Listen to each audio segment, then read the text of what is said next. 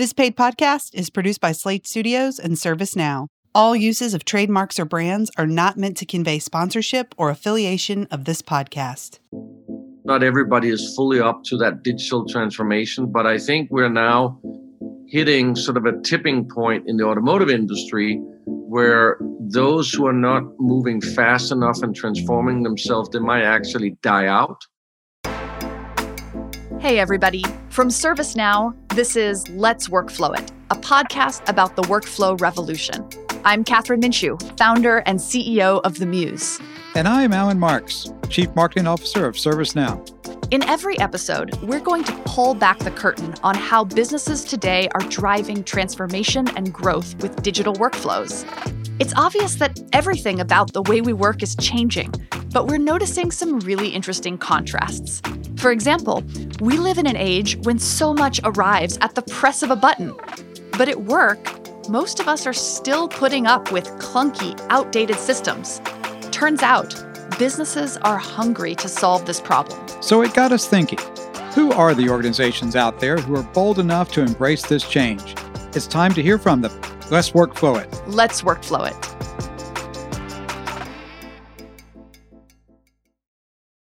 Hey, Alan, great to talk to you today. Hey, Kathryn, how are you doing? I'm doing good. I'm really excited for our show. I think we have an incredible guest for folks today.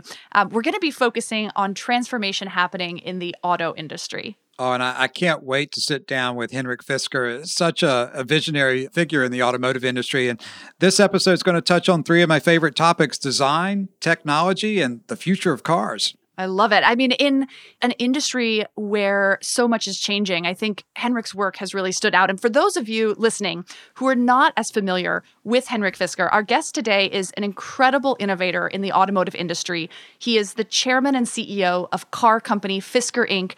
Before that, he designed cars for BMW, for Aston Martin. Um, so we're going to have him on in a second. A little bit later, we're also going to hear from ServiceNow CEO Bill McDermott, a segment we're calling Dream Big with Bill. But first, Henrik, welcome to Let's Workflow It. Hi, Henrik. Welcome to the show. Thank you. It's great to be on the show. Henrik, you're this electric vehicle pioneer today, but we are very curious about the path that got you here. Can you walk us through it a bit? Well, since I was a kid, you know, I always loved cars and and you know, I sketched cars in my notebook in school instead of taking, you know, notes in the class. And then when I graduated in 89, I got a job offer from BMW in Munich and worked on the very first uh, X5. Then later, I uh, I worked on the BMW Z8 sports car that went in one of the James Bond movies. And I eventually thought, why not go out and start my own car company? Do you just wake up one day and say, hey, I can do that? Yeah, you know, I think after having seen Leonardo DiCaprio drive to the Oscars in a Prius, I thought this guy can surely afford a better car than that. so what if somebody did a really cool environmental friendly car? So that's kind of how we came up with the Fisker Karma in 2011. So we were out really early. We took a lot of risk with some of the technology, like the battery technology. So unfortunately, the battery supplier went bankrupt in the middle of our launch. Uh, in 2016, I decided to start a car company again, which is kind of crazy. But I thought that uh, with all the knowledge I sort of gathered, the influx of new technology and ride hailing, et cetera, that it kind of really motivated me to uh, both look at how do you get access to mobility, as well as looking at the automotive business model itself. Yeah, that makes so much sense. What made you think that the car industry was ripe for transformation? It's one of the only businesses, if you look at it, that really didn't transform doing the same things they've done for a hundred years. So I really sort of got inspired to see how could we transform the business model. So that's part of what we're doing at Fisker as well. Of course, you know, if we want to be able to enjoy our private transportation, we can't have these polluting cars driving around and, you know, killing the environment and ultimately ourselves.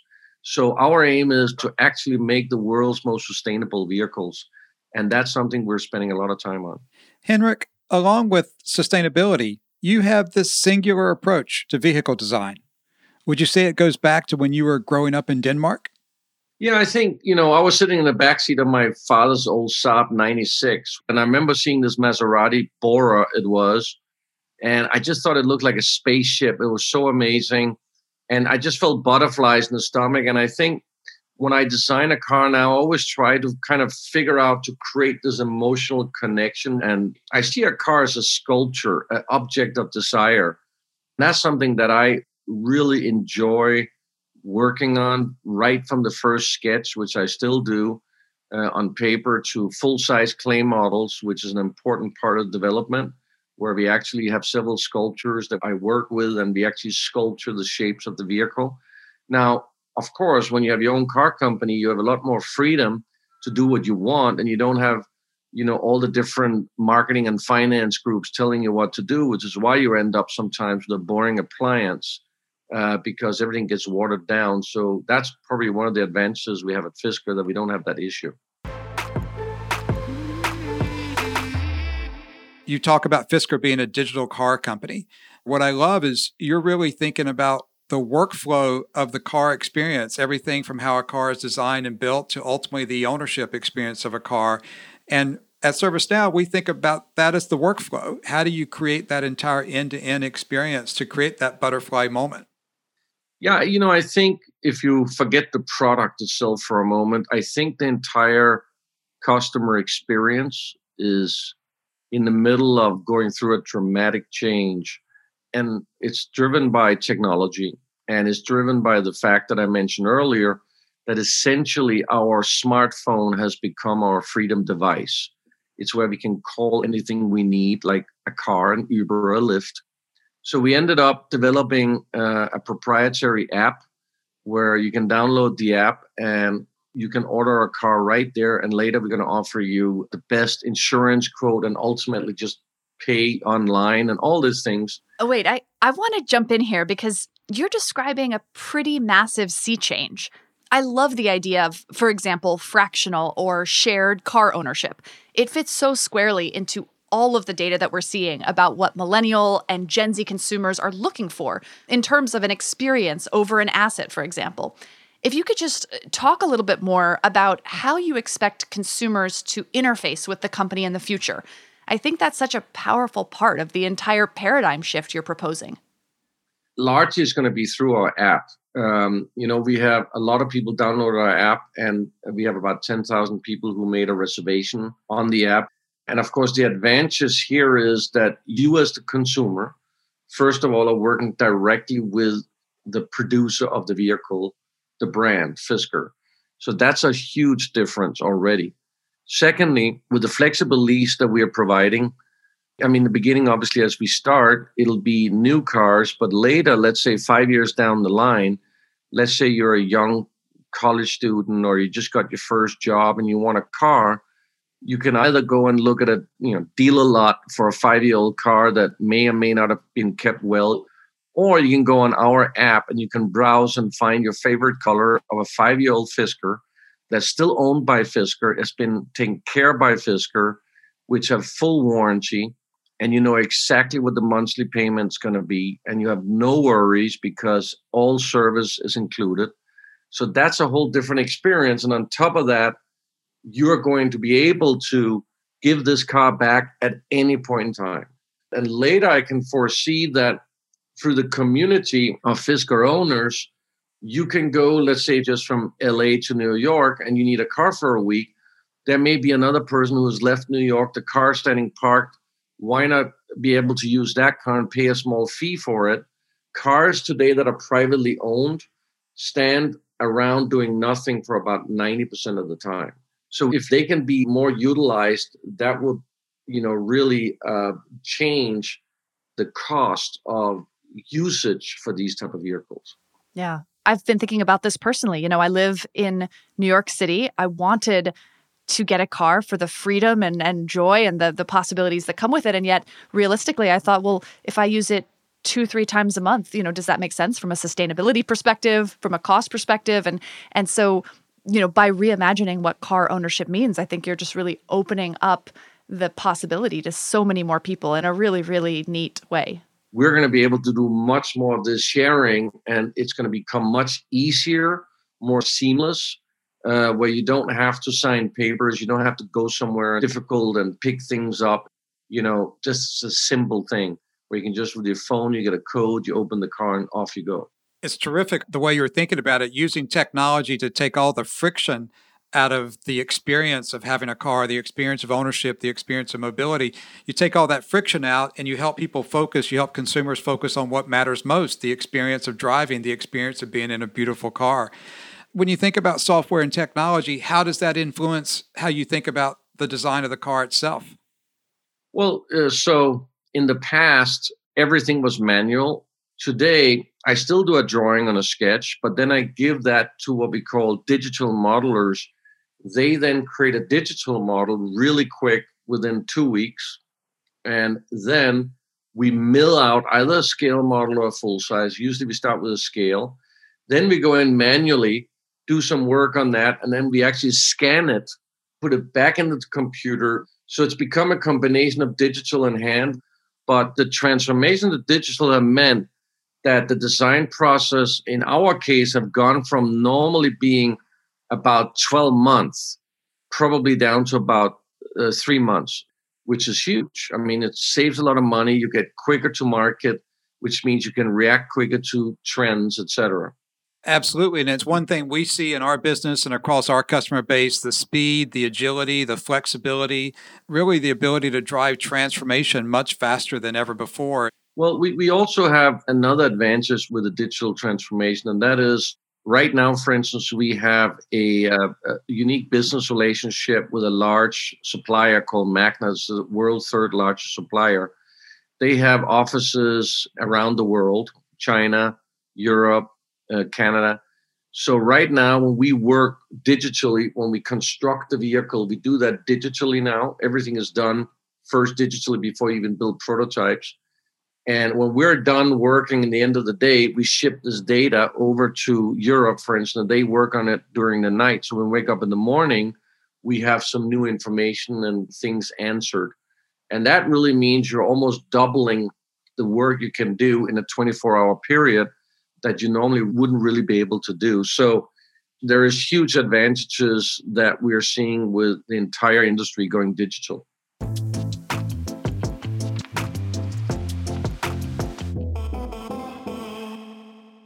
Henrik, I love you're rethinking the whole value chain, the supply chain, the whole ecosystem of automotive manufacturing and ownership, which again is workflow and what we see happening with digital transformation in companies and industries all over the world. Can you talk more about as you're building your company and as you're moving ahead with production of the ocean, how you're thinking about that? And are you finding a lot of resistance I mean, within Fisker, everybody's embracing it, but we obviously are working with a ton of suppliers, and specifically in the automotive industry, is a you know an old stale industry, and people are you know following certain processes they've done forever. So it's been hard to tell people we don't really need three months to decide on the supplier. We can do it in three weeks. So we are slowly transforming some of our partners and their mindsets, but it's not an easy task uh, also, not everybody is fully up to that digital transformation, but I think we're now hitting sort of a tipping point in the automotive industry where those who are not moving fast enough and transforming themselves, they might actually die out. And I think it's become evident. Can you talk a little bit about the way most of the automotive industry has traditionally worked and still works today? Yeah, so the automotive industry today is still very vertical integrated. They own their factories. Uh, you know, they do a lot of work in house, and then they ship the vehicles to a dealer, and then the dealer sells it, and they do their own warehousing, etc. The way we have set it up is we have a unique business deal with Magna, which is the world's third largest automotive supplier. They will manufacture our vehicles for us. They'll deliver the car on time and the quality we expect. Then, secondly, we've signed an initial deal with Cox Automotive where they do warehousing, distribution, service for us. And it kind of allows us to, out of the gate, have a full, complete service network all over the US. And we take the car, we bring it to service, and we bring it back to you. So you don't have to worry about it. So that's really the fundamental new business model where we sort of jump directly in uh, to have everything set up that we need without having to build it from scratch.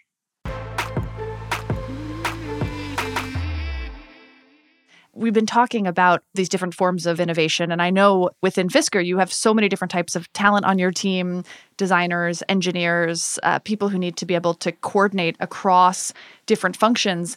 Can you tell us a little bit more about how you apply some of the, the same ideas around innovation to how your team works together?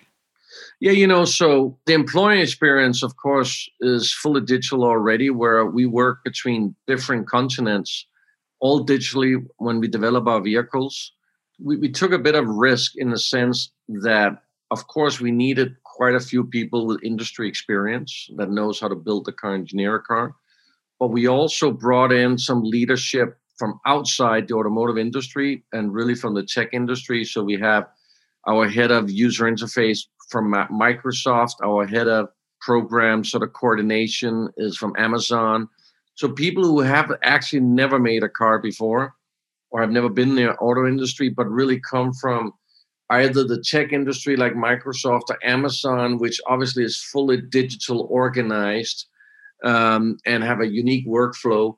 So I think bringing people in with different backgrounds and different thought processes is very good because it kind of upsets a bit uh, that typical this is how we always did it kind of thing and it kind of brings some new ideas in and it challenges people so i think that's really important and we're actually now moving into the next phase where we're starting to hire even more uh, younger people with no car experience purely from the high tech industry because we want more of that almost fresh air coming blowing in from beneath. Well, and you're doing this in COVID and a pandemic. It's interesting too because a lot of what I think COVID has done, at least in, in many industries, is it sort of collapsed the boundaries between the personal and the professional. Um, you know, we're working from living room tables, or we have interruptions from kids or pets or spouses. And in some ways, I think it is sort of accelerating uh, this recentering of the human individual in the workplace. You know, it's been a incredible experience, a slightly crazy experience. Uh, I probably hired about 80 people purely on Zoom.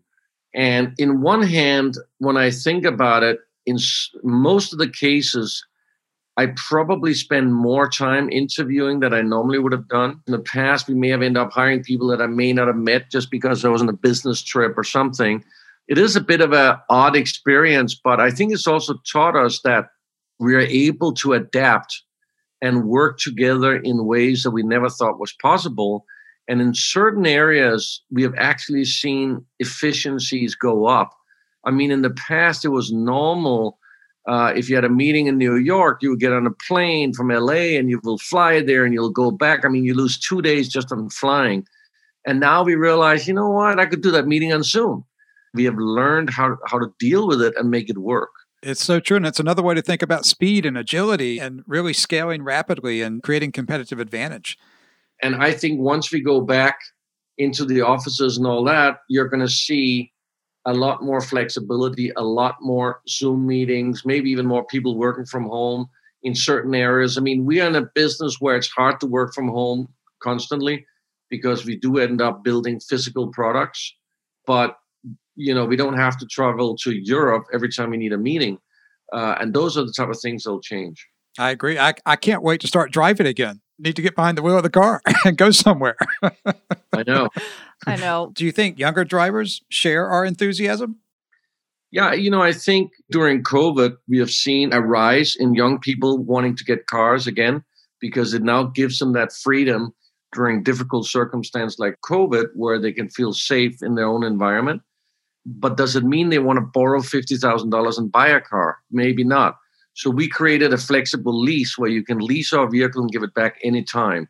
So it gives you that sort of freedom where you can get access to mobility, but you're not on the hook for a three year lease or a seven year, $50,000 loan.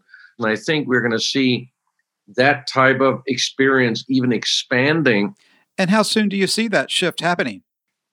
I could see once we kind of leave the whole COVID thing behind us that you might travel to another country and you might via the app borrow somebody else's car that's not in use that happens to also be a Fisker. So you actually can transfer all the data all your favorite songs, your seat settings, everything can be transferred into that vehicle. And Henrik, as you're thinking about all of these shifts, you have a real commitment to sustainability in your processes. And that's something the fashion industry has been successfully doing. Can you tell us about that connection? Yeah, you know, I read a few years ago that I think it was Stella McCartney that started to go fully vegan with all of her fashion lines, bags, etc.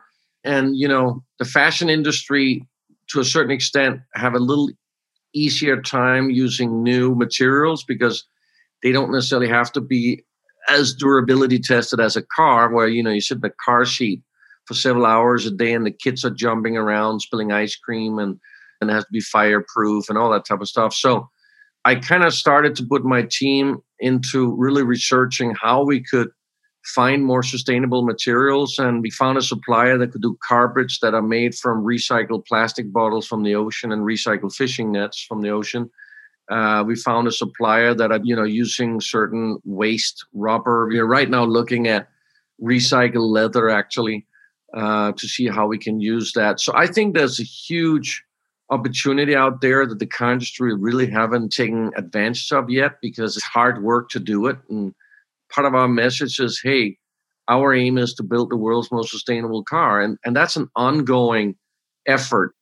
Well, Henrik, I this has been such a great conversation. And, and before we wrap up today, you know, at ServiceNow, we're a very purpose-driven company, as you know. You know, we make the world of work work better for people, and that's what drives us. And everything you've talked about today, you have such a powerful vision and sense of purpose yourself. So take us out three, four, five years. You know, what does success look like down the road? You know, if I could get a lot of specifically young people into a sustainable vehicle, that would be amazing and do it, you know, using digital tools, uh, get people more productive via these tools. And I think that's something which I would like to personally do is transform the car industry and create the first fully digital car company. So that's what excites me. And of, course, it still excites me to, to design the vehicles. And I'm in the middle of designing our two next vehicles which I'm really excited about. So be prepared for something radical to come from Fisker. Oh, well, we can't wait. Cannot wait. And you're off to such a, a great start. I love how you're workflowing an industry and driving transformation and workflowing mobility yeah, really fantastic to get a glimpse into a little bit more of, of the future as you see it. I'm, for one, I'm very excited. So thank you again for joining us.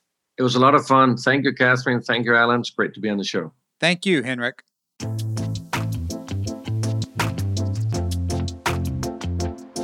And to wrap up today, now it's time for our final segment, Dream Big, with ServiceNow CEO Bill McDermott. Bill, great to have you here. Alan, really wonderful to be with you. Thanks for having me today. So, Bill, we had such a terrific conversation with Henrik. You know, part of what he's looking at is using technology to create a whole new model, a whole new paradigm of car ownership.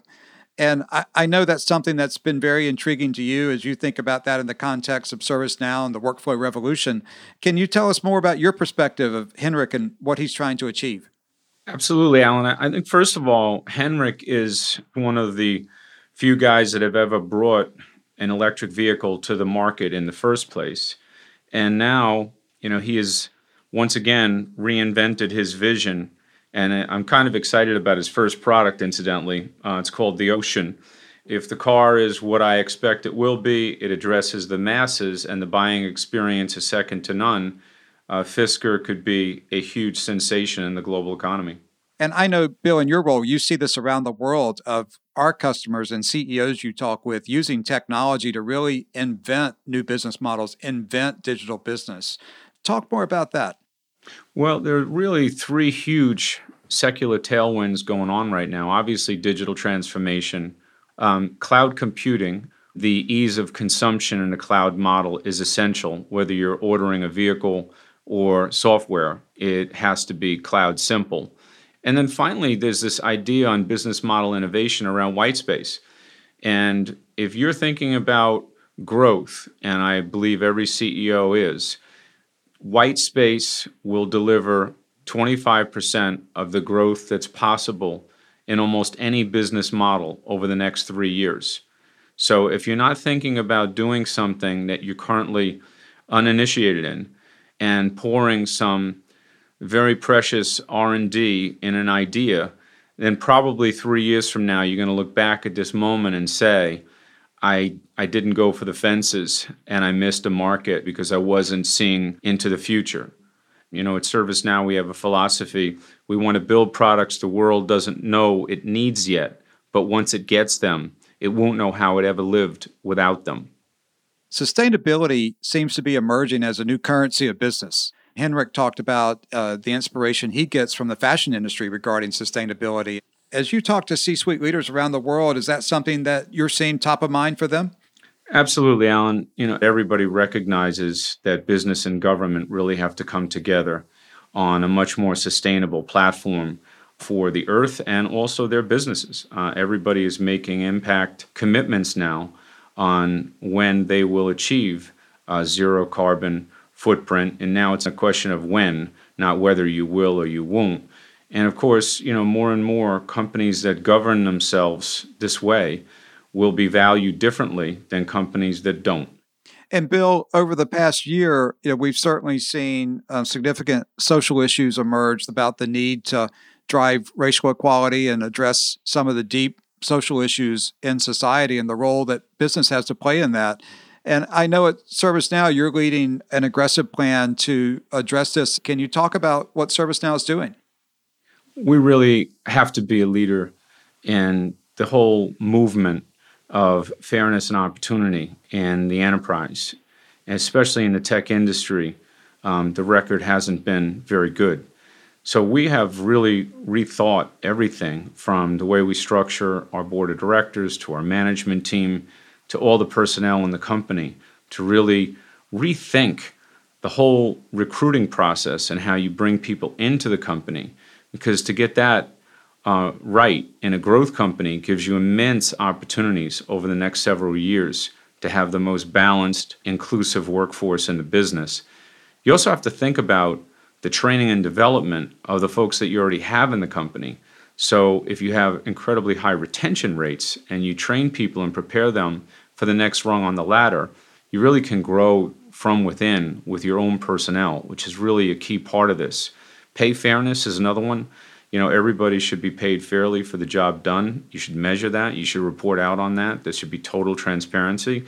You have to lobby for good. You know, you have to think about new ways where you can help. You know, for example, we set up the 100 million fund in terms of investing in black communities to give African American entrepreneurs in particular the opportunity to start businesses, hire people, and create prosperous futures for their constituents, which to me is super, super important. And, you know, finally, it's the ecosystem effect, you know, how we build partnerships going forward and who we choose to do business with that shares the value set that we have for this incredibly important issue. Bill, it's always inspiring to dream big with you. Thanks for the time. Thank you very much, Alan. Here's to big dreams and even greater accomplishments. Join us next time as we uncover how business leaders are innovating to make work work better. Let's workflow it together. Let's Workflow It is a production of ServiceNow and Slate Studios. You can find out more about all of our guests and what we're covering this season at slate.com slash let's workflow it.